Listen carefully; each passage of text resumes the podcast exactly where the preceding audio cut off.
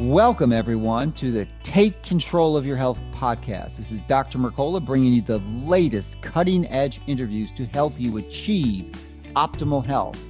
You can receive more information by subscribing to my free daily newsletter at Mercola.com. Thank you so much for listening. So let's get started with this week's latest program to help you and your family take control of your health. Welcome, everyone. This is Dr. Mercola helping you take control of your health. And today we have a treat for you. We are joined by Ari Whitten, who has a podcast called The Energy Blueprint and has written a book called The Ultimate Guide to Red Light Therapy, which has been one of my passions for a long time. And I've never, ever seen uh, a text written, a book that compiles this relatively complex information is easy to understand format. Ari it does.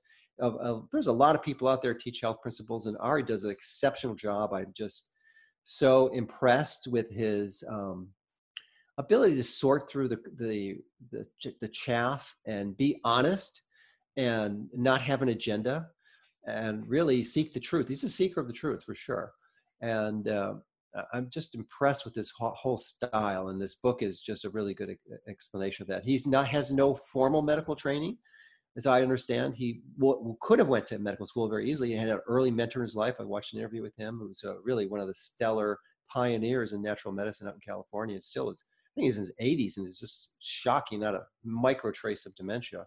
Mm. And you know, really doing really good. I forget his name, but I'm sure you can mention him. So, maybe talk a little bit more about your background and why, what inspired you to compile this resource on red light therapy, which I think everyone needs because there's so much confusion about this topic, and it really, and it's really easy to understand why. But once you get the basics, you can sort through it all and navigate it, and then make some really wise choices. So why, why don't you give us a little more history about yourself and what what motivated you to write this book? Okay. So uh, I've been studying natural health, nutrition, lifestyle for over 20 years now. Uh, since I was a little kid, it, it, started off with typical teenage boy stuff. I wanted biceps and abs. So I got really obsessed with, with fitness and biomechanics, exercise physiology, nutrition, mainly for modifying body composition, muscle gain, fat loss. That was my world for many years. Went on to do a degree in kinesiology uh, in in exercise science and movement science. Uh, was a personal trainer, health coach, nutritionist for for many years. Uh, went on to do a PhD program in clinical psychology.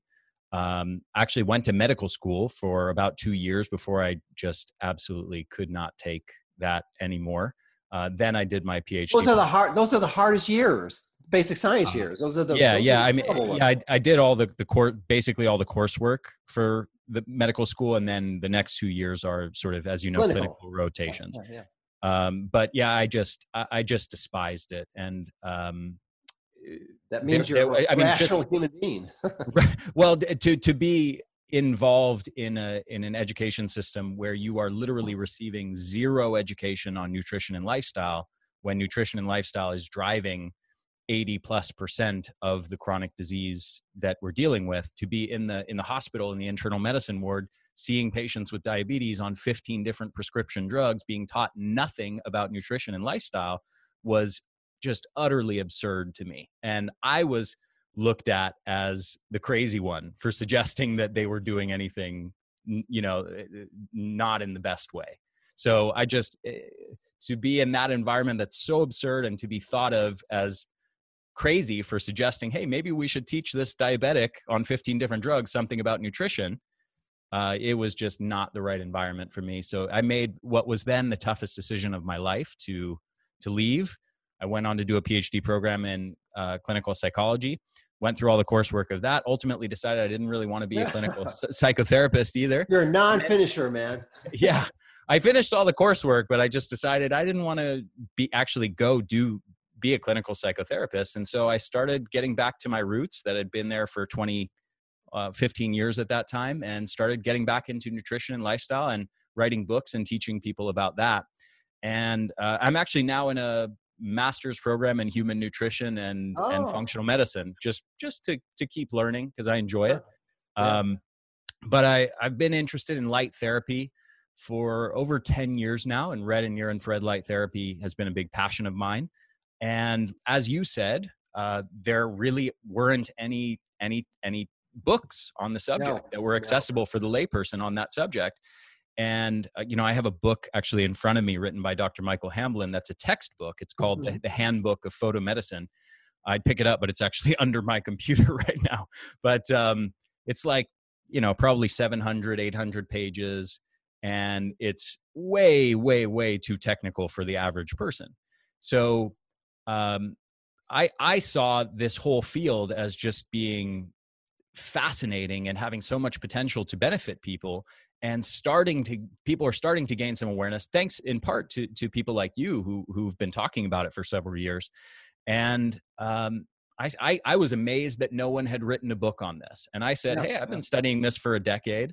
Um, i feel like i can compile this literature make sense of the mechanisms explain you know what this is how it works in a simple enough way that regular people can understand it and create a practical guide to this very complex subject.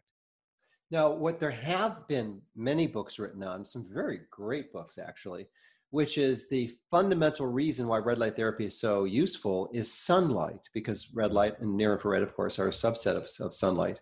Yeah. And you did a recent interview with Dan Pardi just a few days ago, at least it was broadcast Yes. Uh, that was really excellent and and really focused on the incredible value of sunlight as a nutrient mm-hmm. and what it provides to your body. And red light is and near infrared light is just a way of getting some of those benefits because most of us and you, perhaps you've dug into the research i don't know what the numbers are but certainly the vast majority and probably over 90% 95% are not getting enough sunlight they just aren't now i moved to florida for the specific reason to be outside most of the time. And almost every day I get at least a half hour to an hour outside in the sunlight, usually around solar noon, at least in the winter, and a little earlier in the summer. But, uh, you know, which mitigates the need for these interventions. But if you're not in that ballpark, and how many of us are, hardly anyone, then you're going to need these. So why don't you transition into the sunlight eh, eh, modification into the red light near infrared? Yeah, thank you for that that great intro. Um, I, I, will also say, actually, my next book that I'm almost done writing, probably will finish in the next couple month, is, months, is actually on sunlight. And I got to give me a copy of it for sure. I, I will. I think you'll you'll love it actually because uh, I I'm just blown away. The more I've dug into that subject over the last few years, I've I've been blown away at how misunderstood and underappreciated the sun is. And just the simple fact, just consider this: there's a mountain of literature showing that sun exposure, regular sun exposure, is one of the most powerful things and important things you can do for your health and to, to prevent disease. And simultaneously, we have a general public that is afraid of sunlight. Thank, like, thank you, dermatologist. what's that? Thank you, dermatologist. yes, right. And and even the subject of melanoma is is yeah. rife with misunderstanding because uh, w- without digressing too much, but basically there's there is research showing mechanistically, you know, if you expose cells in a petri dish to lots of UV light, you can absolutely induce DNA damage and and induce cancer formation. Um, you can even take you know rats and expose them to tons of uv you know shave the hair off their back and expose them to tons of you know isolated uv light induce cancer and you can even find an association between sunburns mm-hmm. and mm-hmm. increased melanoma risk. And despite all of those things, it is also the case that when you compare people with regular sun exposure to people with much less sun exposure, they do not have higher rates of melanoma. In fact, there's a bunch of studies, for example, comparing outdoor workers to indoor workers, showing that they actually have outdoor workers have lower rates of melanoma despite three to nine times more sun exposure. You so, what, you know, one of the primary reasons for that is? What? You tell me. It is because the indoor workers in the study you cite were exposed to fluorescent lighting, yeah, right. which has dirty electricity, about 62, 62 kilohertz, and really bad frequencies. Yeah. So not only did it get, not get sunlight exposure, but they got a negative radio frequency exposure. Right. Yeah. And the and there's all sorts of problems around you know artificial light and the spectrums that are out of balance relative to what we what we should be getting from sunlight which is a balanced spectrum. And uh, and, and you know basically it's it is the case that intermittent sun exposure which is that is to say irregular sun exposure. So let's say somebody's indoors most of the time but then you know once every few weeks they go out and or sunbathe all day or they go on a vacation to somewhere and, and, and they sunbathe all day. They bake in the sun they increase their likelihood for getting burnt and dna damage and that is associated with increased skin cancer risk and melanoma risk but regular sun exposure frequent sun exposure is not and it's because you're engaging these um, innate adaptive systems in the skin and in melanin in particular that is explicitly designed as basically a, a way of preventing DNA damage from ultraviolet light exposure. So we have this system built into our bodies that's designed to allow us to get the, all these benefits of sunlight without the, the DNA damage and the increased skin cancer risk. But um, you know, the, the, the framing to, to shift gears out of skin cancer specifically, the framing that you said about light as a nutrient is the exact best way of understanding this.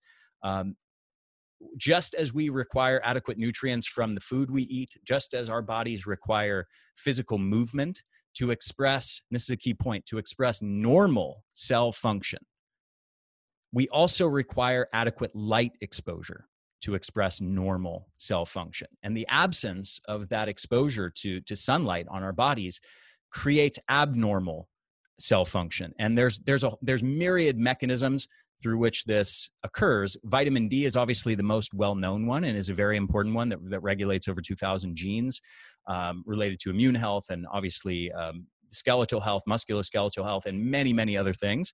Uh, but there's many more mechanisms, and this is the fascinating stuff that most people have no clue about.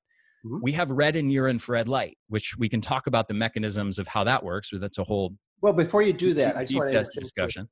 Just and yeah. highlight the point you said: sunlight on your skin. You you went over it quickly, and a lot of people may have missed that. But just going out in the sun on a sunny summer day is not going to work if you've got long sleeve shirts and pants on. It's, and a hat. Yeah. sunglasses. Yeah so uh, let's break it down. There's some there's specific bioactive wavelengths and they work through different mechanisms. So one mechanism uh, and and what you just said there is i would almost i would agree with it like 99% but the, the one part that you can still get benefits from just by being outdoors is just bright light in your eyes yeah yeah and and unless and the circadian pathways unless you're wearing sunglasses yes exactly Which so I, I would say 30 40% of people on the beach where i walk are wearing sunglasses Right. Yeah. You 100%. So um, we, we have this circadian pathway, which is mostly mediated by blue wavelengths of light and to some extent green wavelengths. So when you look at a blue sky, that's those are blue wavelengths of light, you know, entering your eyeballs. That's effect that's that's feeding back through nerves into the circadian clock in your brain, which is regulating all kinds of different systems in your body from neurotransmitters to hormones that are uh, regulating your immune function and we know that that disrupted circadian rhythm is linked with dozen dozens of diseases from cancer many types of cancer to cardiovascular disease neurological diseases i mean the list keeps growing very rapidly disrupted circadian rhythm is a very big deal obviously the, the work that i do with the energy blueprint um, I, I consider disrupted circadian rhythm and poor sleep to be probably the single most common cause of low energy levels and, and fatigue. Um, Wasn't that the motivation for your podcast to, to address the epidemic of fatigue that's out there? My, my whole brand, yeah. The podcast is an extension of, of the brand, the Energy Blueprint, but everything I do with the Energy Blueprint is all about helping people with uh, fatigue and, and really building out the science of human energy optimization. And, and so, what, so let's take a little tangent there because I think it's important because you've been studying this diligently and assiduously for decades. So, what is your conclusion at this point as to what are the top few variables that contribute to that? Oh, such a big topic. So I just alluded. I the, Don't the, go too deep because we want to go into red and infrared too. Yeah, this. I mean, what you just said there is is four hours of discussion just by itself. But the the super quick summary is, um, I, I I like to break it down in sort of two main causes of uh, at the root cause level of um, fatigue issues. And this, these are potentially different mixes of these factors for different people. Uh, but one factor is basically environmental inputs into the system. So these are circadian rhythm inputs, nutrition inputs, psychological, uh, you know, stress, psychological inputs, um, you know, factors that that impact on gut health. Uh, as well as light inputs. Light is a big topic. We're focused on that in this this discussion, and and as we said, that light in itself is there's many many different layers of how that's regulating our our physiology, um, and and then it, you know in addition to those environmental level inputs, we have I, I really consider mitochondria to be the center of the story when it comes to fatigue and energy, and one of the big layers to that story that most people, even a lot of health professionals, don't understand very well is hormesis, is that our mitochondria are an adaptive system that requires stimulation in order to function well. And we just as if you you know stimulate a muscle that muscle grows and if you don't stimulate a muscle let's say you break an arm and you have your arm in a cast what happens when you get that cast off is you notice that all those muscles atrophied from lack of use, from lack of stimulation. Well, that same thing is happening inside of our cells with our mitochondria, which are our cellular energy generators. If you don't stimulate them and challenge them, they shrink, they atrophy, they, they die off, and they become weak and fragile. And there's basically something called the what I call the resilience threshold. And there's a whole body of literature around hormesis and and aging, uh, as well as mitochondrial psychobiology with uh, Dr. Martin Picard, Picard's work and Dr. Doug Wallace's work, where uh, something called the resilience threshold, which is basically that, and also uh, I should mention Dr. Robert Naviaux's work around the cell danger response. So um, basically, your body's resilience, your body's ability to tolerate stressors at the environmental level, whether it's poor diet, psychological stress, um, environmental toxins, or any of the other environmental inputs that are that are stressful on the system, your body's ability to resist those stressors and maintain health, homeostasis, and high energy is directly dependent on how robust your mitochondrial system is, how many mitochondria you have, and how big and strong they are. So the more that you have uh, as a result of of aging combined with lack of hormetic stimulation, lack of challenging your mitochondria uh, through through hormetic stressors like exercise, like sauna use, like red and near infrared light therapy, like sunlight, uh, and and like fasting and so on. The more that those mitochondria shrink and shrivel, and then combined with the stressors of the modern world poor diet poor sleep poor circadian rhythm environmental toxins etc um, deficient light exposure that feeds into a system that has lost its resilience and capacity to respond to those environmental stressors. And basically when that when that resilience threshold is exceeded then you get symptoms. Uh, and you get that can manifest as disease but fatigue is sort of I would say, the initial sort of universal symptom prior to overt disease. The warning sign. Yeah. Yeah. Well, that's good. So, Thanks for that preface. That's really helpful. Um, so, why don't you go into the history of the use of red light therapy, which is actually relatively recent. It hasn't been, we haven't really recognized and appreciated the, the clinical usefulness of this therapy. Yeah. You know, I I wish I was a better historian in this regard because there's there's a really a rich history around you know especially in Europe the use of heliotherapy and there's there's a bunch of pioneers that have have used this for tuberculosis and treating and wounds. Finsen got a Nobel Prize for I think in the early uh, 20th century, 1905. Yeah, I, I wish I had all that stuff memorized. I've definitely read a lot of fascinating stuff about it, but I, I don't have it memorized off the top of my head to, to tell you about the specific names and what they did. But yeah. yeah, heliotherapy has been around for, you know, even going back thousands of years. But more recently, in the last couple hundred years, especially in places like the Swiss Alps, and uh, they've been using it to treat all kinds of chronic diseases with with pretty remarkable success rates. So the the modern day red and near infrared light therapy was kind of an extension of you know the original heliotherapy sun based therapy. And it started with lasers. You know that was mm. kind of the initial discovery and leds didn't exist back then. And i think it was uh, geez i'm probably not going to get this quite correct but i want to say maybe the 60s or the 70s yeah, i think it was the 60s hungarian yeah. researcher andre mester. There you go. Yes. Uh, and so he he started using lasers and you know did some fascinating research i think where he was trying to uh, to to kill some cells in a petri dish or and he noticed that the use of the laser actually stimulated them and made them healthier and that, that was kind of the original sort of um, initial accidental discovery of how this light could could actually benefit cells. It later started being researched by NASA. Uh, I don't know to what extent NASA ended up really using it. Sometimes you, I think there's mixed stories on the, the internet in that regard. But um, then there, there became for several decades the use of cold therapy or low level light uh, laser therapy, uh, also called photobiomodulation devices in the form of lasers being used in, in you know, physical therapy clinics, orthopedic clinics, chiropractors' offices um, with remarkable effects. And starting, I think, going back all the way to the 70s or 80s, uh, th- this literature, scientific research started emerging showing profound benefits of the use of these lasers on all kinds of different conditions.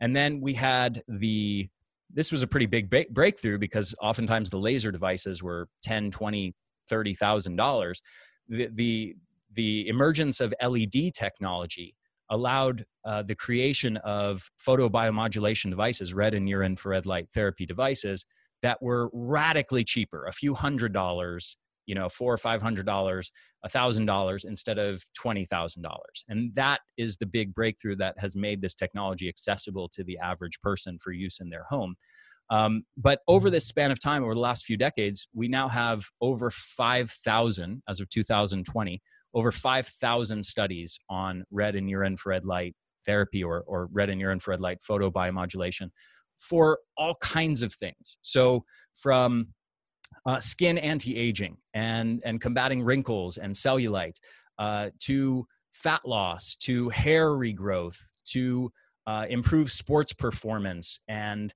um, uh, accelerated recovery, increased strength, and in amplifying the benefits of uh, bouts of exercise. So you get improvements in uh, in strength adaptations, improvements in muscle protein synthesis, and and the amount of muscle that's gained, amplified fat loss, in, increased insulin sensitivity, all, all compared when combined with exercise, compare, compared with exercise alone.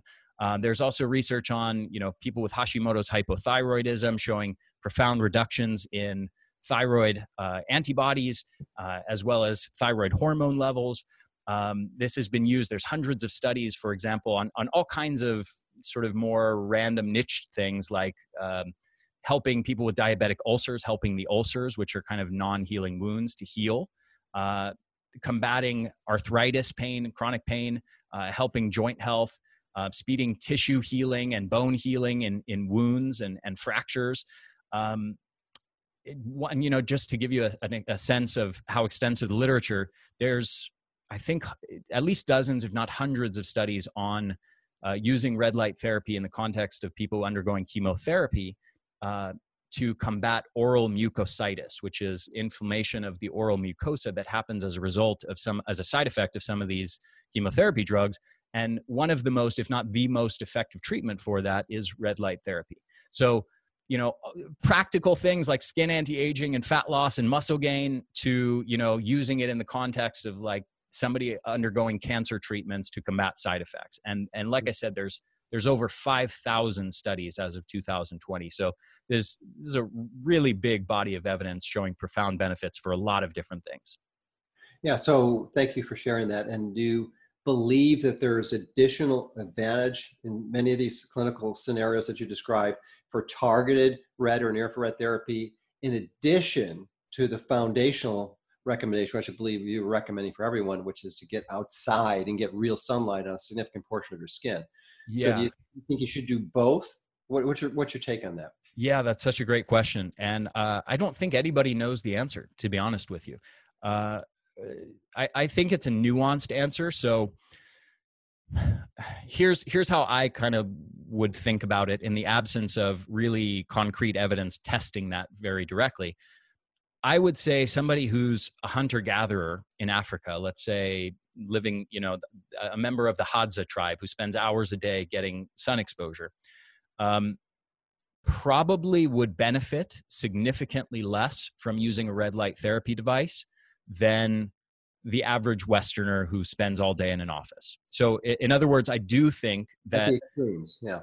Yeah, I, I do think that part of the benefits that we see with this technology is actually just replenishing the deficiency that we have in the nutrient of red and near infrared light that we would normally be getting from the sun if we still lived an outdoor lifestyle as we as we have for most of the millions of years of, of human evolution up until very recently.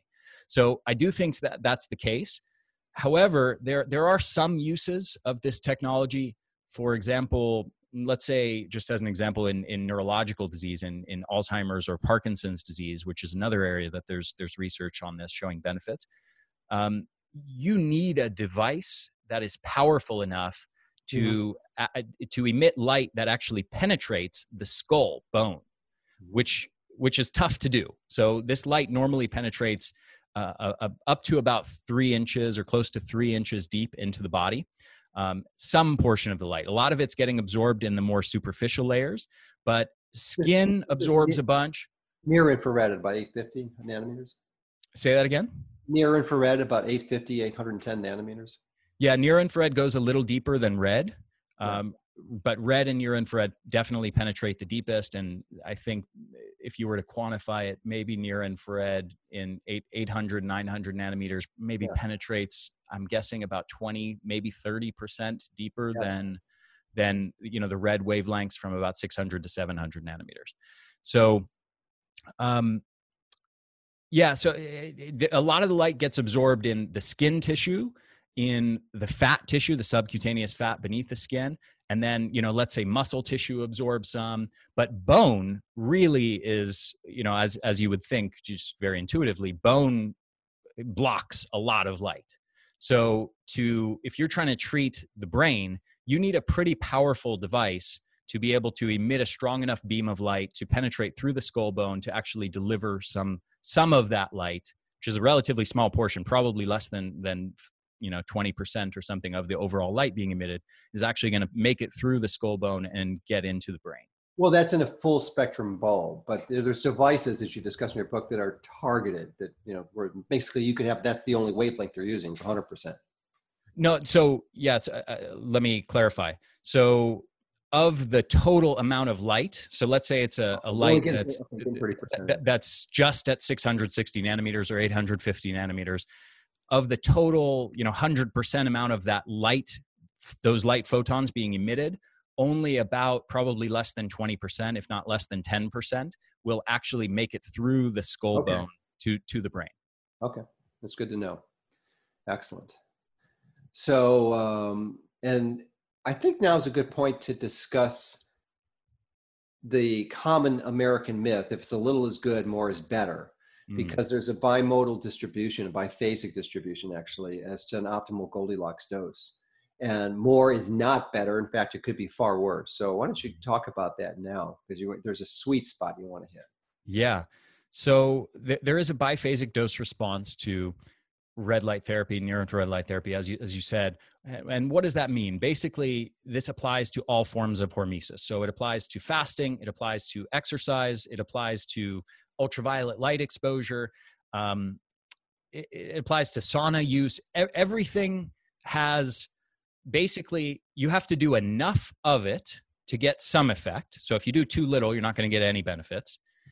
And then there's a range where you know you're doing enough to get some benefits but you're not overdoing it and so you're you're kind of in that sweet spot the goldilocks zone and then there's a point at which you're doing so much of it that you're getting a negative effect so the same thing happens with with exercise for example. So if somebody's doing let's say an hour exercise of exercise each day they're doing intense workouts and you know that's within their personal sweet spot of getting the benefits without getting any harm. They feel great. They're just enjoying all the mood boosting energy boosting disease preventative effects of doing that exercise without any harm.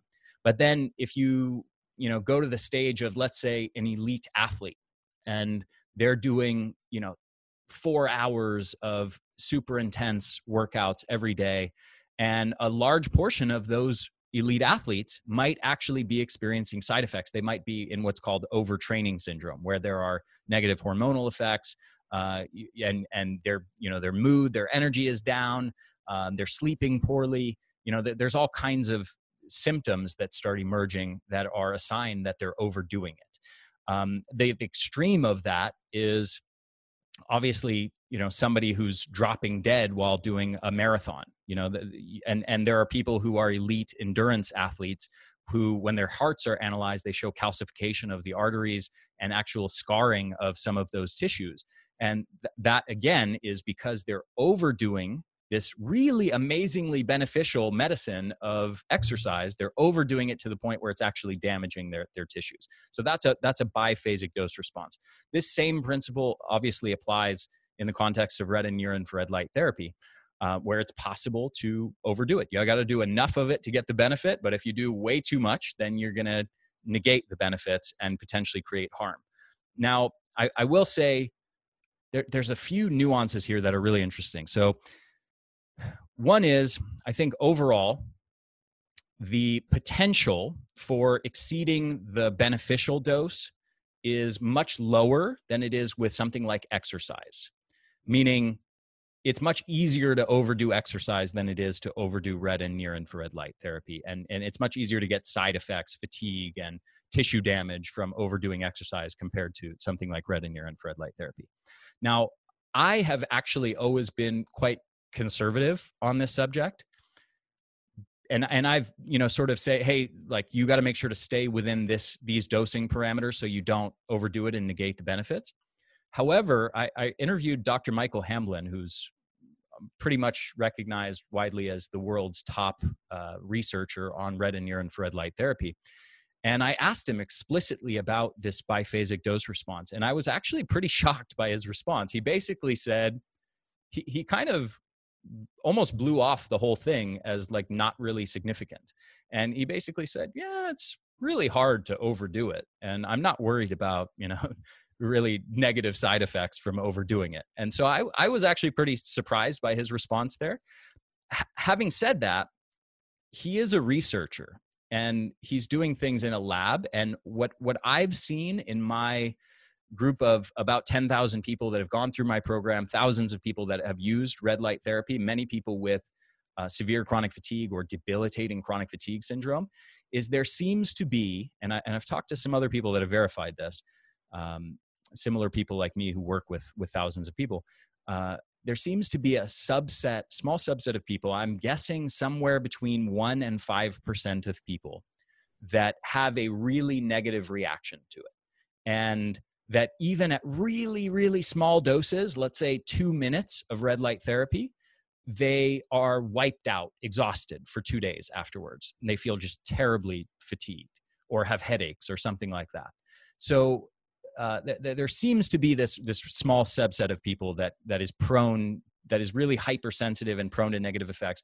Generally, in my experience, those people uh, are usually in very poor health overall and kind of going in line going back to what i was explaining before about your mitochondria your resilience threshold your tolerance for hormetic stress those are the same people that in general would likely respond extremely poorly to like doing a 20 minute workout. They would probably be wiped out for for days in response to that.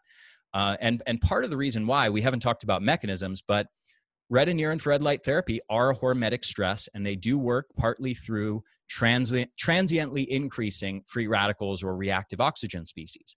So somebody who has a very low, they have poor mitochondrial health, they have a very low resilience threshold, their capacity to tolerate that that burst of, of reactive oxygen species is going to be very low. And so it's going to exceed that. It's just going to create damage, and their body doesn't have the resilience to recover from it. Whereas there are, I would say, the majority of people could probably spend an hour in front of these lights and not notice, which is actually way more than I recommend. And they could spend that amount of time in front of the light and not experience any notable, noticeable negative side effect. Yeah, I think just to summarize it, because we can go on for hours and hours, but for, and you do a magnificent job of making very specific, detailed recommendations and saving people time, effort, and energy of doing the analysis themselves because you went yeah. out and purchased these devices and you did an objective, essentially consumer review of the different devices and subdivided it based on price point and mm-hmm. you know your specific needs. Because obviously, less expensive ones treat smaller surface areas, but if you want to be efficient, you get a bigger one. And but most of the treatments are like five minutes. That's it, yeah. once a day, five minutes to the to the body area you're treating. Now, if it's a whole body treatment, then it's you know, you know, I your front and your back, so it's ten minutes total. Uh, a lot of these units. So, mm-hmm. um, but I, I, wanted to talk about the, the, you know, go off on the exercise because you you are really fit. I we met in person uh, last summer in uh, San Diego. And I was surprised how fit you were. I, I don't know. I just because I never saw you in person, but uh, so I know you've been training a long time, as you mentioned in your intro. And what I've noticed when I'm doing my resistance training, and I do uh, that you can get something called DOMS, delayed onset muscle soreness. And for me, it's particularly challenging when I do lunges, walking lunges. Mm-hmm. For some reason, that causes it more than anything. And I just actually did them last week with like 60 pounds in each hand and you know, did a number of sets on it. And if I wouldn't have used the near infrared therapy on the back of my legs for five minutes, I would not be able to sit down or stand up for three days. Yeah, 100%. Yeah, but but the key is you've got to do it pretty close to when you do the injury. You can't mm-hmm. wait the next day, and you can't even do it like four, four hours later. At least in my experience, I wonder what your what your observations are. Yeah, I, I agree completely. Um, I also, you know, if you look at the research on um, physical training and the use of red light therapy or near infrared light therapy, there's a, there's a pretty wide diversity of protocols, and some use the the light therapy before the, the exercise some use it after I've even some, in a couple cases, I've seen it during the exercise, and um, they all seem to show benefits. So, sort of regardless of of the procedure. So, one of the things I asked Dr. Hamblin was, you know, what's your take on all this kind of divergent literature? What do you think is the optimal protocol? And he said, use it both. Use it before yeah. and after. you know, why why not use it before and after? And I thought that was a, a really nice reply to this seemingly complex subject. Just you know, especially from his frame of mind, it's it's hard to overdo it. Um, you know to to really exceed that biphasic dose response and get yourself into trouble. As long as you're not going crazy with the dose then i say do it before and after. But yeah i, I do agree that um, applying it right after intense training session makes a massive difference in the speed of recovery and and how sore you get. All right so let's help people understand precisely how it's working because if you don't understand the mechanism, there's a tendency to believe it's some airy fairy magical strategy that's working, and you just have to take it on uh, belief, you know. And it's it's nice to understand there's some solid science behind this. So why don't you discuss that and its impact on the mitochondria and the cytochrome C oxidase, and and, uh, and I specifically want to focus on the nitric oxide because there's some questions that uh, you mentioned in your book, and I know I know you pretty much are citing the literature, but I, I'm I want to discuss that with you because I think I think some of those mechanisms might mechanistic proposals might be uh, uh, flawed. Yeah, I, I, actually agree with you. So um, I think there's a number of sort of um, accepted mechanisms, and then there's some more speculative mechanisms uh, that I think will turn out to be a big part of the story, actually. But right now, they're they're they're pretty highly speculative. So one of the, the mechanisms, probably the most well known mechanism, is what you mentioned about cytochrome C oxidase. So uh, basically, our mitochondria have this photoreceptor, photoacceptor on them called cytochrome C oxidase that, that literally sort of captures photons of light. So this, this is an interesting frame. You know, this, these light photons are actually penetrating beneath our skin unlike let's say ultraviolet light blue light most of the other wavelengths of light really don't penetrate deeply into our body but red and near infrared light do they penetrate deeply and they don't just go in there and do nothing they, they, they actually interact with our cells and our mitochondria specifically so we have this photoacceptor on our mitochondria on our mitochondria that that captures these photons of red and near infrared light. And there's some specific wavelengths that activate this system the best, and specifically in the six to 700 range and the 800 to a 1,000 nanometer range. And uh, in response, those mitochondria produce energy more efficiently. They pump out ATP more efficiently. There's also an interaction, uh, somewhat I would say maybe a little controversial as to how this matters, and I think this is what you're alluding to, uh, is around nitric oxide and how the uh, cytochrome C oxidase, when the when the the photons of light come in, basically sort of kick out nitric oxide, which might be inhibiting the optimal respiration of those mitochondria, the optimal production yeah. of, of and, ATP. And that's what Hamblin proposes. I know he writes papers on that one. Yeah, he has. Uh, interestingly, he seems to think that that particular aspect of things isn't necessarily the, the, the big thing. Oh, so, um, it, so it's a mechanism. It's sort of it's it's well accepted that that happens. The question is, to what extent are all of the known benefits of red and near infrared light therapy explainable through that mechanism? And and and I agree with him that it's probably not that it's probably a relatively small portion of of the benefits that are explainable through this mechanism. So that that's one layer is sort of the mitochondria transiently increase their production of ATP.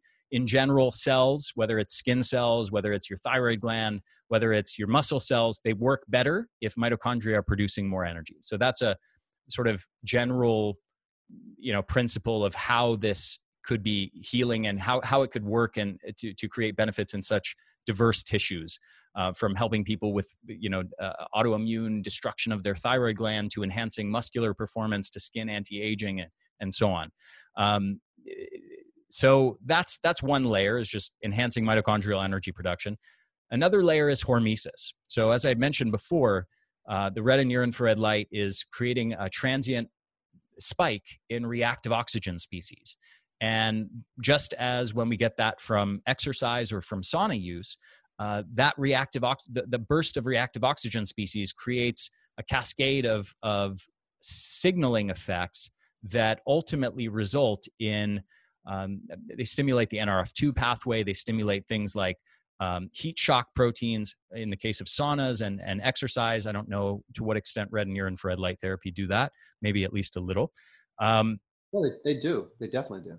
Yeah. Yeah, it depends what part of the near. I mean, if you're getting into the heating part of the near, yeah, or, or yeah, definitely. or far for sure. Yeah.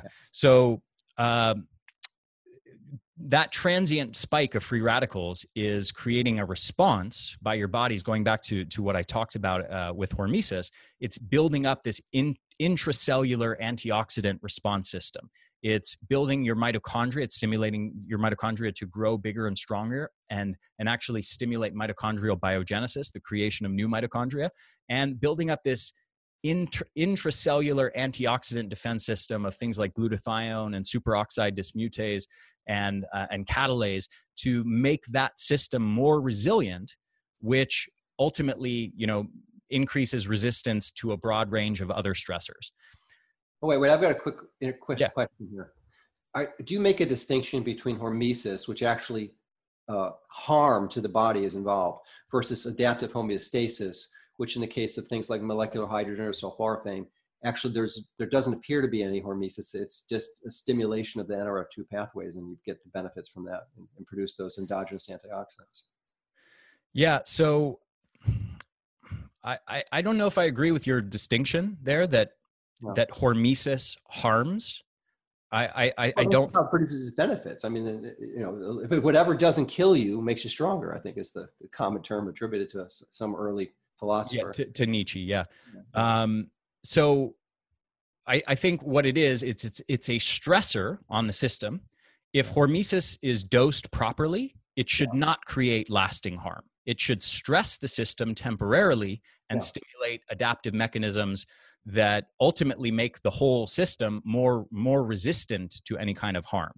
But um, you you shouldn't be doing hormesis at a dose that is actually creating no, but there's still like, some damage. By, well, I, I, you know, the least literature I reviewed suggests that there is some damage which stimulates the beneficial response. Like in the case of doing those lunges, I had you know, I would have pretty severe DOMS, which ultimately gives you some benefit, but there's muscle damage. There is no right. question. So, well, so there's tissue damage with exercise. Uh, I mean, that's that's a little bit of a tangent, but there's actually some debate as to whether, like, how necessary the tissue yeah. damage is to get the benefits of exercise.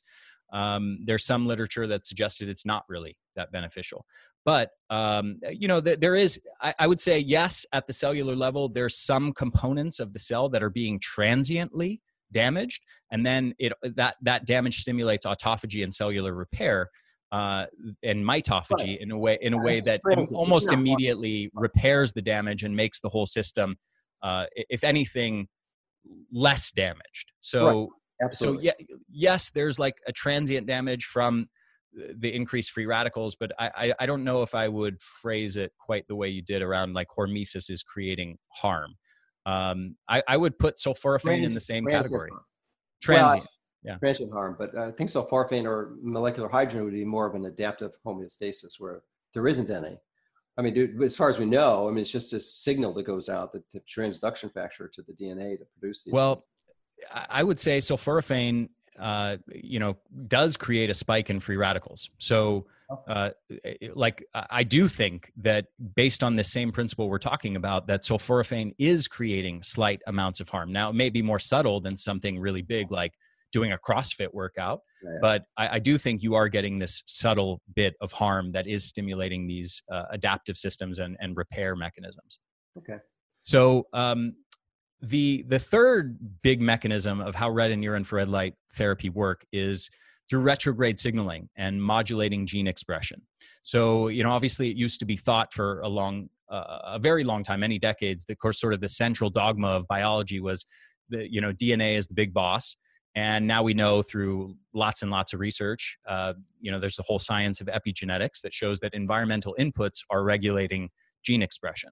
Well, the mitochondria are a key aspect of that regulation of gene expression. The mitochondria are not just mindless energy generators, but they're environmental sensors that are picking up on what's going on in the environment. You know, uh, is there are there toxins present? Are there is there a pathogen present? Is there uh, increased inflammatory cells present? They're picking up on these signals. They're also picking up on light signals, and then they're relaying those signals. Uh, I should also mention they're also picking up on reactive oxygen species from hormetic stress.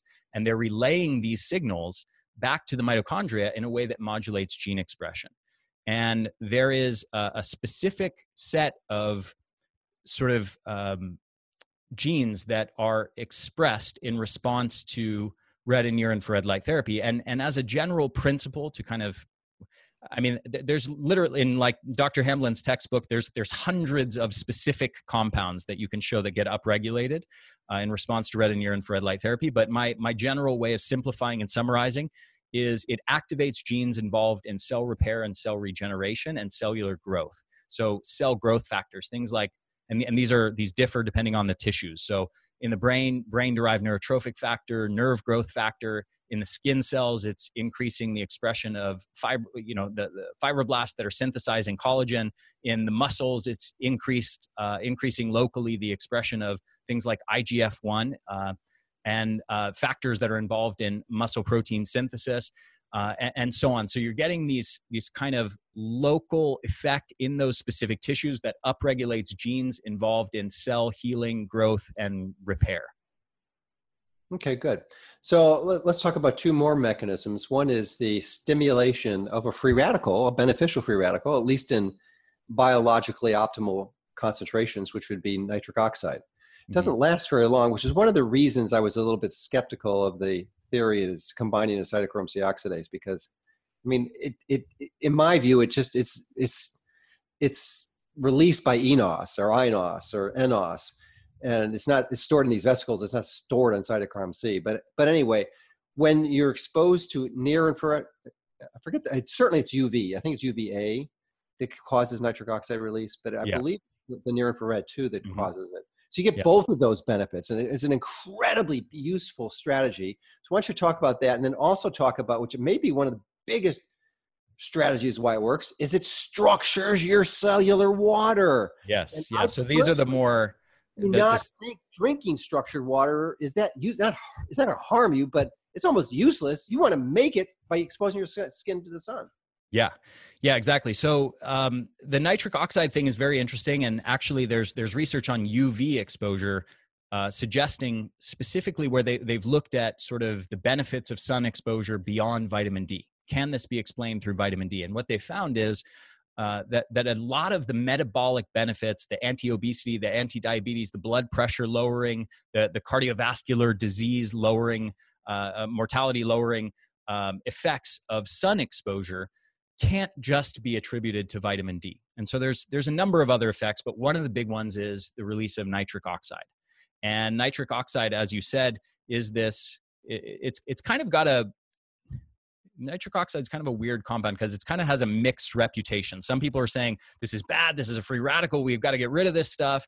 And simultaneously, we know that at least in some contexts, like red and near infrared light therapy, like sun exposure, the increased in uh, uh, uh, release of nitric oxide seems to be associated with a wide variety of benefits um, to many different aspects of metabolic health. So, uh, yeah, I, I do think that's one layer of the story here with both UV light and red and near infrared light therapy. You know, going back to what I was saying before about Dr. Hamblin's uh, perspective that I agree with, that this transient sort of effect on cytochrome C oxidase and releasing nitric oxide, that, that he thinks this is probably not a big part of the story. He thinks the retrograde signaling, the modulation of the gene expression, is probably the biggest part of the story. And the reason why is the, how does that occur? Is it, can you expand on that? Yeah, sorry, which part? The retrograde gene expression that you mentioned. Yeah, so just what I was explaining before about how red and near infrared light therapy is modulating the expression of genes okay. uh, and growth factors related to, to cell repair and regeneration. So the the effect that you have on cytochrome C oxidase, where it increases energy production by the mitochondria, it's very short lived. It's very transient and it, it, might last minutes you know maybe at the most a few hours um, after exposure to the light whereas the uh, the modulation of gene expression and these growth factors can actually last many days after exposure to light so you're creating this very lasting very pronounced stimulation of you know key key molecules that are involved in repair and regeneration of the cells so he thinks that's a big factor, uh, probably the biggest aspect of how this works, and and I agree with him. Um, you mentioned a couple other mechanisms, the structuring of water. Fascinating. This is what I was alluding to before about speculative stuff, but there's more and more research uh, accumulating, and I do think it will turn out to be a big part of the story. So there's um, there's one men- one thing I'll mention before we get to that is there's also another speculative line of research around chlorophyll metabolites mm-hmm. that end up inside of uh, uh, uh, of our cells. Um, and the research has been done on on mammals already, so higher higher animals, showing that chlorophyll metabolites can end up in our cells, and red and near infrared light, specifically those wavelengths of light, interact with these chlorophyll metabolites in a way that helps recycle um, the uh, ubiquinone from uh, ubiquinol.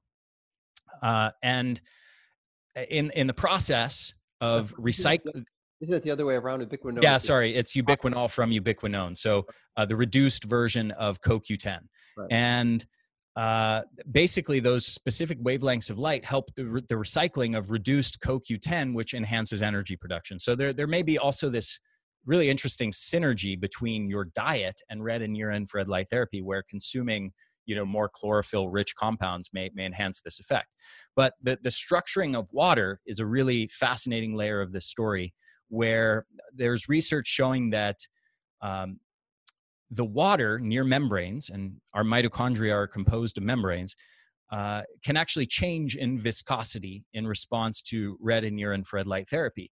And there's a couple things that happen there. One is um, reduced viscosity actually helps the physical rotation of the ATPase, uh, ATP synthase pump on the mitochondria, which is the, the last part of the respiratory chain in mitochondria that actually physically pumps out these, these you know, ATP molecules or it creates ATP molecules. And um, that thing is it's a physical rotary mechanism. So you have this rotary sort of pump that needs to move in water. And there's some research that suggested that it it moves more efficiently with sort of less resistance when the viscosity of that surrounding water is reduced so that that pump can just move easier and that that may be responsible for uh, the you know at least partly for the enhanced energy production there's one other layer of the story this is a little bit getting into the weeds but i know will interest you um, I, have dug really deep into the literature on light and deuterium, and it was actually really tough to find any literature on this. I had to do quite a bit of digging. There's but not a lot there. It really isn't. Yeah, well, I did find one really interesting study. I'm happy to to share it with you. Yeah. Um, but basically, what they found is that when the viscosity of this water around the mitochondrial membranes is reduced, mm-hmm. uh, or it, it basically put it does two things it pushes the deuterium molecules which is this isotope of hydrogen that tends to damage mitochondria it pushes it away from the mitochondria and makes it less likely to actually go through the, the mitochondrial atp synthase pump where it can create this damage. And it enhances the movement of hydrogen normal hydrogen not deuterium and enhances the movement of hydrogen uh, ions across the membrane so more hydrogen can move faster and more efficiently through the mitochondria whereas deuterium moves less efficiently. So it, it doesn't necessarily deplete deuterium from your body where it's like actively getting rid of the deuterium from your, your cells but what it does is it almost mimics deuterium depletion in a way by making the deuterium much less likely to actually get into the mitochondria where it would create damage. So well, i thought it was that the mitochondria into the intermitochondrial space create uh, deuterium depleted water, DDW. And when you're metabolizing fat, not carbohydrate, that's one of the byproducts of fat metabolism. So all of that stuff is is pretty controversial from my right. perspective. I I you know I've I've interviewed Dr. Laszlo Boros as you know on that subject. Right. And you know, there, we had some discussion around fat versus carbohydrates, and, right. and and how how much one or the other is depleting um, is depleting deuterium. Uh, it seems to me that the mitochondria also create deuterium depleted water by oxidizing oxidizing carbohydrates. It's it's more a, a, product of mitochondrial respiration, okay. not necessarily fat uh, uh, metabolism specifically. But um, I, but at the same time, I I don't claim to be a deuterium expert. I looked and looked and looked explicitly for research on exactly that subject and asked uh, a, a, deuterium expert and, and actually asked a, a, couple other deuterium experts. And my sense is that there's some disagreement among experts. Yeah. And, and I wasn't able to find any actual literature showing either way. Yeah, I actually bought into it. And uh, at one point, I held the record for the lowest deuterium levels in the United States. I got it down to 77, I think. Wow. Has somebody beat you? May, well, I think probably. That was a few months ago. that was last year or so. Uh, but that's still pretty low, and probably too low because there's an optimum for everything, and you don't want to get that low because it's not biologically helpful. I think. Mm-hmm. So, uh, on another note, though, I'd like to go deeper if, for a moment. I want to talk, definitely talk about sauna because that's a bit of a controversial area. and I think something that many people would benefit from. Yeah. But let's get to mitochondria because you mentioned it has membranes. It actually has three membranes: the outer membrane and the inner membrane, which is a dual membrane, and uh, that the, the inner and outer and the inner membrane and the, the cristae being really important where the uh, cytochromes are located uh, specifically where they bend and where they bend there's a specific fatty acid called cardiolipin or lipin lipin lipid, li, cardiolipin and um, if you can get that bend optimized it actually physically puts those cytochromes closer together so mm. they can actually transfer and exchange those electrons much easier and become more efficient Oh, and interesting. I, I haven't read that. Yeah, yeah there's a, I was at a an ACAM meeting earlier or last year where there was a, uh, a pharmacologist from Cornell who was had come up with a peptide that could actually help those cristae fold better because there's a wow. tendency for those cristae to straighten out and elongate, and that contributes to mitochondrial dysfunction. But mm-hmm. you know, but again, it goes down to fatty acids. I mean, it's a little bit of a tangent and not related to the near infrared, but boy, if you don't have your fatty acid concentrations right and you're eating processed omega-6 fats, that cardiolipin is going to be destroyed and you're not going to be, and I'm sure you've had experience in, in consulting with your clients who, you know, this was an issue. Yeah. Well, here, here's what I would relate this to. There, there's a compound called uh, NT factors, which is a specific f- uh, extract of phospholipids from lecithin. Mm-hmm. And um, there's a researcher named Garth Nicolson that has done a bunch of research around lipid lipid replacement therapy, and specifically using this patented um, compound called NT factors, which uh, has amazing research. I'm so impressed with the research on this. I made this sort of the, the core um, ingredient in in my custom uh, formula for for mitochondrial health. But it's this compound called NT factors. It's this phospholipid extract, and the idea behind it is it's is that, a, uh, is that a powder? I think it's a powder, isn't it? Like algae research? Yeah, yeah. So you can you get it in a in a powder, um, but some people sell it in in pill form as well. Okay. But um, so the idea behind it is, of course, our membranes are made of phospholipids, as as you were just explaining, and um, we are meant to get phospholipids in our diet to repair the damage that that you know happens on our, our membranes and on our mitochondrial membranes. And this nt factors phospholipid formula seems to be especially powerful at physically repairing damaged mitochondrial membranes. And there's actual uh, research pretty amazing research at least six or seven studies on people with chronic fatigue uh, taking this formula and experiencing profound improvements in energy levels in the span of some studies are four weeks, some are eight weeks, some are 12 weeks, but eh, really massive improvements in energy levels of between 25 to 45% in just the span of a few weeks by just doing this one thing of taking this, this phospholipid formula. So, yeah, basically, I, I definitely agree that phospholipids, healthy phospholipid membranes matter. Okay, good. All right, well, let's progress to sauna, which I think is one of the most useful biological interventions you could you could engage in on a regular ba- basis, in addition to exercise, cyclical ketosis, and uh, um, well, and eating a healthy diet. So, uh, the key thing is this heat stress, this hormetic response that produces uh, HIF1 alpha and then heat shock proteins, which you know basically repair the misfolded proteins that we have, which is a massively important strategy if you want to live long and healthy because these you know i, I didn't realize i was reading one of these studies and uh, review paper and it said that a third of the proteins that you make initially de novo right off the bat are misfolded. Wow. You have to have a capacity to repair that. Mm-hmm. and and sauna is one that does it on steroids. Now you could do it with the sun exposure too but i think you're going to be a little better with that.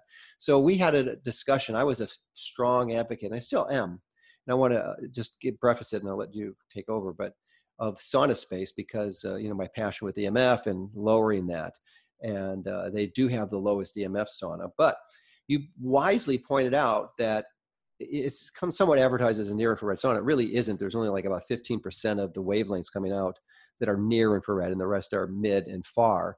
So it still heats you, and it doesn't get up that hot. Only goes up to maybe 125 degrees. And many of the other saunas, the, the convert, the alternative would be the far infrared, which can get up to 150 and some of the better ones 170 which is definitely going to give you a heat, a heat, shock response. Yeah. Or um, or the, the other alternative is of course traditional finnish yeah, sauna. swedish sauna yeah. So but you know I, I don't know how common those are i mean outside of finland. I got um, one right behind this door. Oh you do? Congratulations. What do you use wood to heat it up and, and breathe in all the vocs or? No no no no no it's a hot rock style oh, hot rock.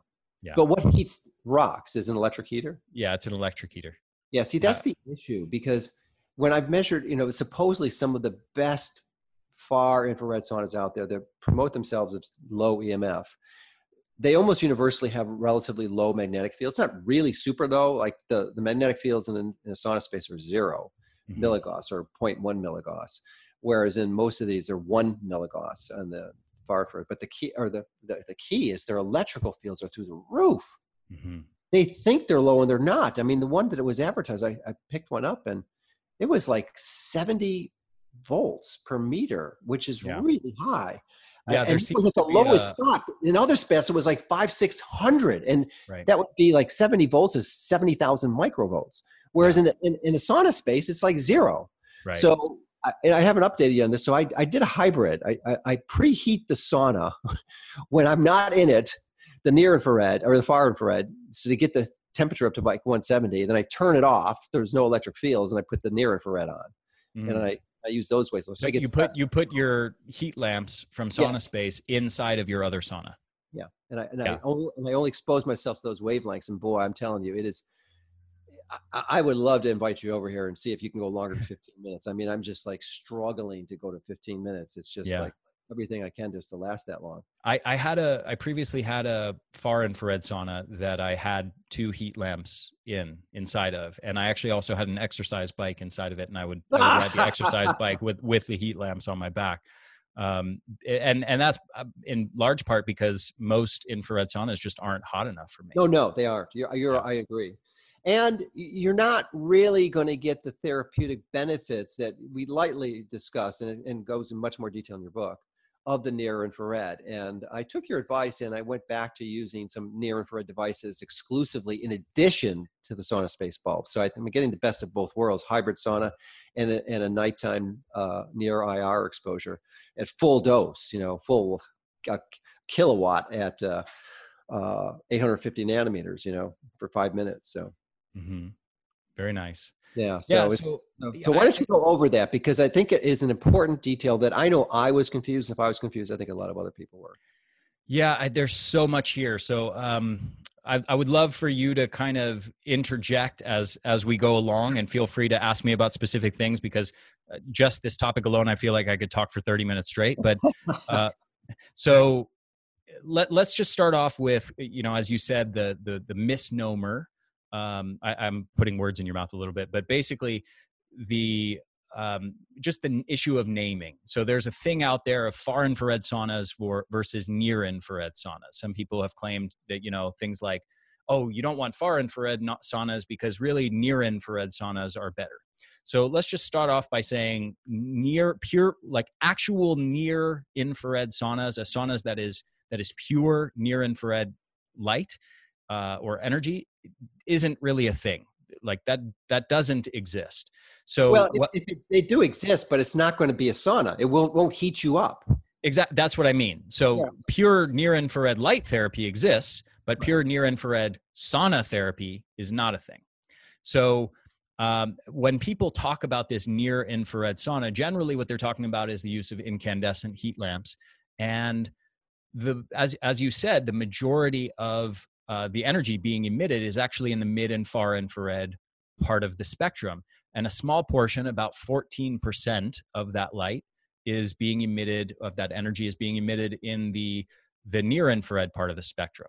And part of the, it's a little bit tricky and nuanced because part of the near infrared spectrum is non-heating and part of the near, near infrared spectrum is heating and uh, but roughly about 14% of this you know heat lamp energy is is is in the near infrared range. And so my point is these things that are being called near infrared saunas are actually emitting the vast majority of their energy in the mid and far infrared part of the, the the spectrum. So it's it's really just a misnomer. It's not really accurate and it's kind of confusing to people to it, it, leads people to think this is an entirely different category of things that's emitting just a totally different part of the spectrum. And it's it's just not. It's emitting mostly mid and far infrared plus some portion of light about 14% in the in the near infrared spectrum. But but it's still a therapeutic dose especially if you're getting it for 20 minutes. And it's, if it's 14% and if you got a kilowatt of energy that's 140 watts over 20 minutes which i think in joules would probably translate to a pretty effective therapeutic dose well, you got we got to be clear about what we're talking about because what these the, the, these, these heat lamp saunas do is they're basically a hybrid. They're a hybrid between a photobiomodulation device, so red and near infrared light therapy, hybrid between that and saunas. And what their claim is is that they're sort of the best of both worlds. They're a better sauna and they're a better type of photobiomodulation device. Now, I would say in response to those two claims, where is the evidence? Where is the evidence that it that using heat lamps, incandescent heat lamps, is a better type of photobiomodulation device? Since basically all the existing research on red and near infrared light photobiomodulation, it doesn't use this kind of device. And I would also say, where is the evidence showing that heat lamp saunas are better than traditional saunas? Again, since virtually all of the research on the benefits of saunas do not use this type of saunas and in fact use mostly traditional saunas but maybe about 20% use far infrared saunas but there's basically no research on this. So i would say basically the, the burden of proof is on the makers of these saunas mm-hmm. to prove where you know show us the evidence uh, that these are better photobiomodulation devices that these are better saunas. And in the absence of that proof I, I just don't think you can make claims of superiority yeah, I don't know about claims of superiority, but from my perspective, and what I think is maybe optimal is what I just suggested is the hybrid version where you're actually using both. I agree that you need a higher temperature. I agree I, with you. I think there's a benefit for two primary benefits of the, the sauna space and these heat lamp saunas are that there's no EMF if it's done properly. No EMFs, no electrical fields, no magnetic fields. Uh, there's going to be some radio frequency if you use it in a far infrared enclosure, unless you uh, shield it in some way. But so that just disappears. And that that is a commonly underappreciated aspect of sauna therapy because when you're sauna, many people are using it for detoxification, and it's really difficult to detox if your parasympathetic, if your sympathetic system is activated through exposure to these radio frequency fields or electric fields. You want to really be in parasympathetic mode, and that's best done in a very low EMF field. And then, then secondly, is you're getting full spectrum. Admittedly, it's only 14% near infrared, but it's 100% analog, no digital So, which is most closely emulates the sun exposure that you would get that most people are deficient in. So, I think as long as you're compensating for the heat by preheating with a far infrared and not turning it on, and then getting some supplemental near IR, exclusively near IR, I think you've got the best of both worlds. Yeah, I agree with you 100%. So let's let's frame it this way. So if you have a, a, a heat a quote unquote near infrared style sauna, heat lamp style sauna, yeah. where you're sitting in a chamber that is 110 degrees right. to to 120 degrees, you cannot claim that it has the same benefits right. of a sauna when virtually all of the benefits of sauna, uh, of uh, the research on sauna uses uh, chambers, sauna chambers that are massively hotter than 110 to 120 degrees. They're using temperatures of 170 to 220 degrees. So yeah. if it's 100 degrees less, you can't just say, "Hey, this has the same all the benefits of saunas." You can't you can't invoke literature around the benefits of using a traditional sauna. No, it doesn't mean it doesn't work. They just haven't done the studies, and it might right. because they, these wavelengths do penetrate deeper, as you alluded to earlier. Whereas far infrared only penetrates a few millimeters, so it's by convection heating.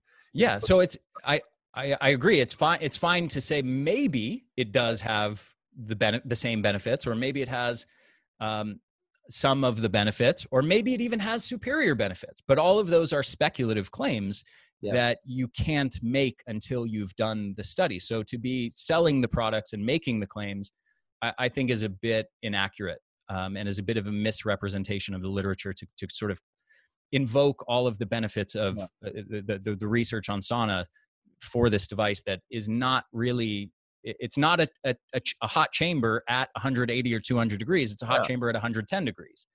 Yeah but most people in my experience you know when they're looking into this they they've already have a far infrared sauna. So it's a it's a it's actually not that expensive to get these lamps and put it in that. It's a lot less expensive than buying this full emf canopy.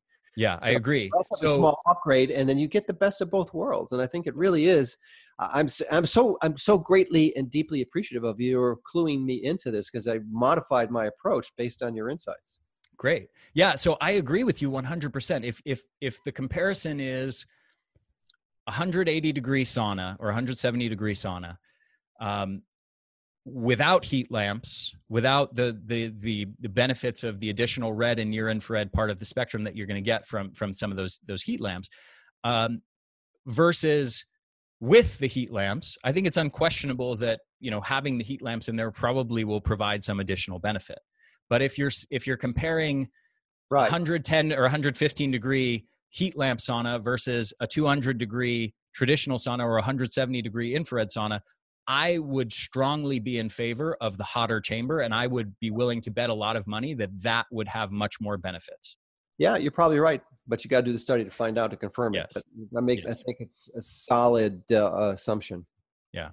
So, you know, uh, part of it is is when you look at the mechanisms, we know, for example, that um, heat, you know, in animal studies, heat stress extends lifespan. It, it, it invokes, it, it um, stimulates all kinds of mechanisms that are involved in longevity, autophagy, uh, increased resilience via these hormetic pathways.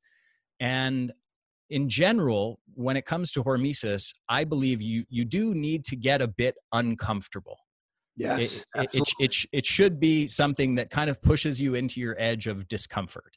And my experience with the heat lamp style saunas by themselves in these 110, 120 degree chambers is they don't really push the edge of discomfort yeah. apart from the, the maybe the local area that's being eh, you know exposed to the to the light from the heat lamps that area might get a little overly hot but in general you never really get to that feeling like you get in a traditional sauna where you're like man i am so uncomfortably hot i got to get out of here Ari, you've got to go preheat your sauna to 170, turn it off, and put on the, the near infrared bulbs. I mean, yeah, you. I believe you.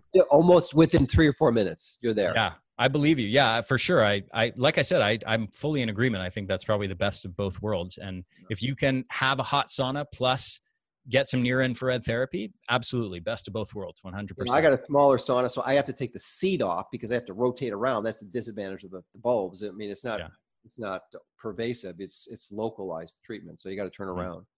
Yeah. But you know, I, I think there's also there's some other issues around this near infrared thing. There's there's some some some myths, and I don't want to digress too much here, but there's some myths that kind of irk me a little bit about the whole infrared sauna space where people have made claims like, you know, around, you know, the benefits of full spectrum and why it's superior to just far infrared. And, and my response is, where's the evidence? Like, yeah. if, if you're claiming your emitters are some special spectrum of light, where is the evidence that shows that that's superior to just a, a traditional sauna with no infrared? Um, and and the evidence doesn't exist. So there's things like that, and, and that has things that are really just marketing gimmicks that have been kind of portrayed as a scientific fact. And there's also claims like, um, you know, the, the infrared light is you know penetrating deeply into your body and causing the release of you know 20 times more uh, toxins that you sweat out. You know, the sweat from an infrared sauna is 20 times more concentrated with toxins than a traditional sauna. Well, well, that was a claim made by many far infrared saunas, at least early yes. on. I mean, there's yeah, no, when, that was that was huge, and that was just not true because it only yes. penetrates a few millimeters. Yes, yeah, it's it's not true on a number of levels. As you said, it only penetrates a few millimeters, so it's not really getting deeply into the body. And the the only studies that exist there's about three studies that have actually tested sweat from infrared saunas versus traditional saunas and even some of them have tested exercise as well. There's no significant difference in the amount of concentration of toxins in the sweat from those different types of of sweating. So eh, you know there, there's been again just kind of some layers of mythology that have been created around people selling again this is mostly far infrared makers of far infrared saunas that have created this myth- mythology. Um, but th- these claims that are marketing gimmicks that aren't really true I, w- I was actually tempted to do a little research study and actually measured my heat shock proteins and a friend of mine has a lab or a mass spec that he can do it he just has to get the standards if you can't exercise for a period of time uh, there's some research showing that heat stress preserves muscle mass so uh, let's say you're sick or something, you've got a cold uh, for, for a couple weeks and you can't exercise. Uh, Interesting. Uh, the, the, the, use of sauna exposure during that period of time where you're uh, you're not exercising may help preserve some of your fitness and some of your your muscle mass and prevent the loss of that. Well, also, it's creating hyperthermia, and we know there's no unquestionably one of the reasons you get a fever or an elevated body temperature when you have an infection is so you can treat the pathogen. Yes. So, raising your body temperature is a, an effective strategy to, to circumvent the particular illness that you're struggling with, yeah, or infectious illness. Yeah, yeah, one hundred percent. So yeah, I, I think, and and overall, you know, we we kind of glossed over this, but I fully agree with you that saunas are oh. maybe one of the most beneficial and most underappreciated, along with sunlight. I'd say. Yeah. Uh, you know, therapies that that we have available to us. I mean, there's there's just such impressive research around reduction in cardiovascular mortality, neurological yeah. disease mortality, all cause mortality. Cite, that, cite those stats because it's impressive. I'm thinking you're, you're, referring to the Finnish data, which was like 60% reduction for the, yes. men at least, who did cardiovascular or all cause mortality when they were doing like five or more saunas a week. I mean, it's crazy. It's just yeah, like, exactly. It's good to be true. Yeah, so they they looked at uh, a little about twenty three hundred men for twenty years. So the, this is a, a small really cool study. Thing. Small study.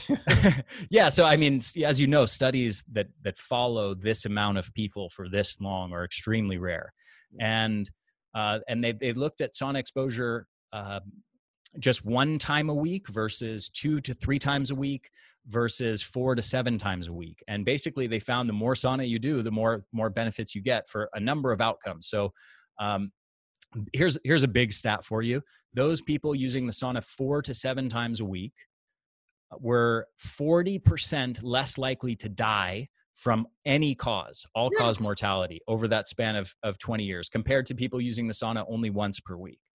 Um, there's also, they found 50% lower uh, risk of dying from cardiovascular disease um, it, compared to again people using the sauna only one time. Neurological disease uh, those using the sauna four to seven times per week had a 66% reduced risk of dementia and a 65% reduced risk of of alzheimer's disease. Um, and, and, and and this is really just what's that? Just think if they combine that with near infrared which is synergistic. Yeah yeah absolutely. So and then there's also you know that's just sort of outcomes that have emerged from that Finnish data, but there's there's a number of other really impressive benefits of sauna. Obviously, detoxification, some of the other benefits we mentioned, but um, depression is a really interesting one. There was a uh, in 2016 there was a double-blind, uh, randomized controlled trial uh, on people with major depressive disorder, showing that one single treatment of whole body hyperthermia uh, using an infrared sauna resulted in a, in a, huge reduction in depression scores. And these uh, improvements persisted over about six weeks. And the researchers actually found that the um, the effect size of how much it reduced their depression was greater than SSRIs antidepressants. So, you know, it, it's kind of a remarkable thing. You know, we have millions of people on SSRI antidepressant drugs, and probably 99% of them have no idea that sauna therapy can can massively improve their their level of depression.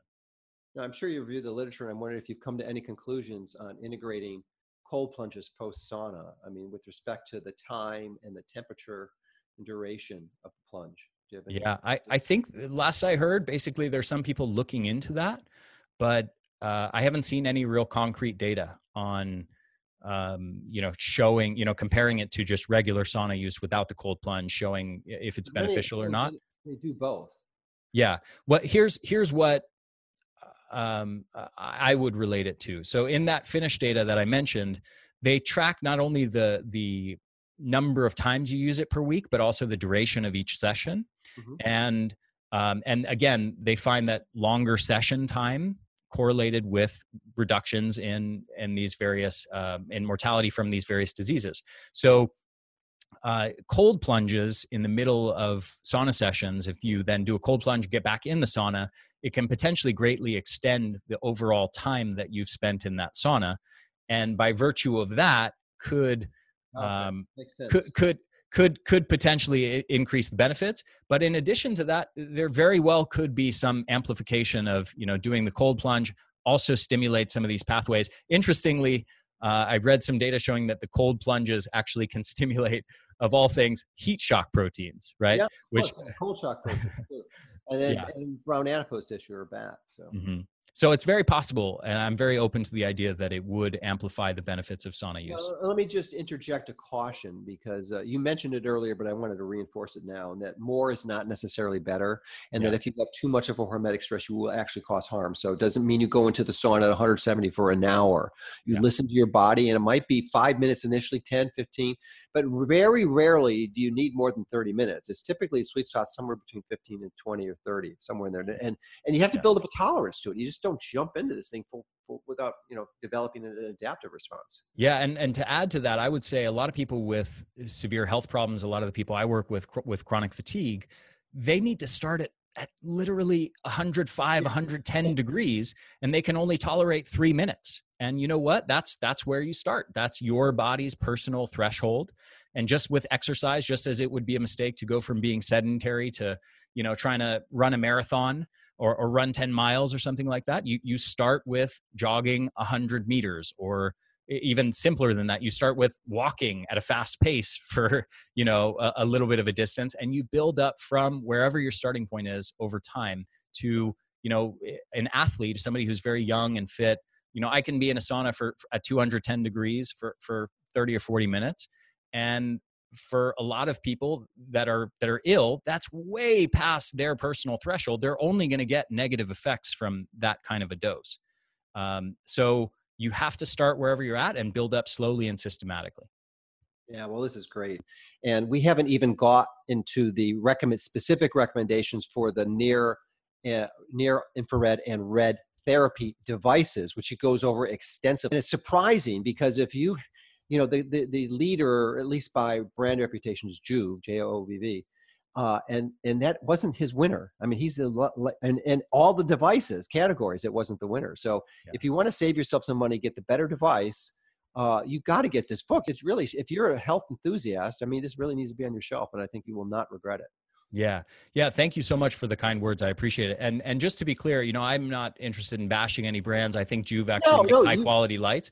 They just tend to be more expensive than some of their competitors at some of the you know the, the particular device sizes. But I think their abs- their lights are absolutely you know high quality lights. And yeah, there's like a number of of other companies that are making similar lights, similarly sized devices, similar wavelengths, and and uh, um, light irradiance parameters or power density parameters that just are a little bit cheaper. But um, yeah, there's a, f- a few good brands. One little caution I will mention is there's it really matters what device you get. I want to put yes. this caution out there, okay? Because there's a lot of junk devices.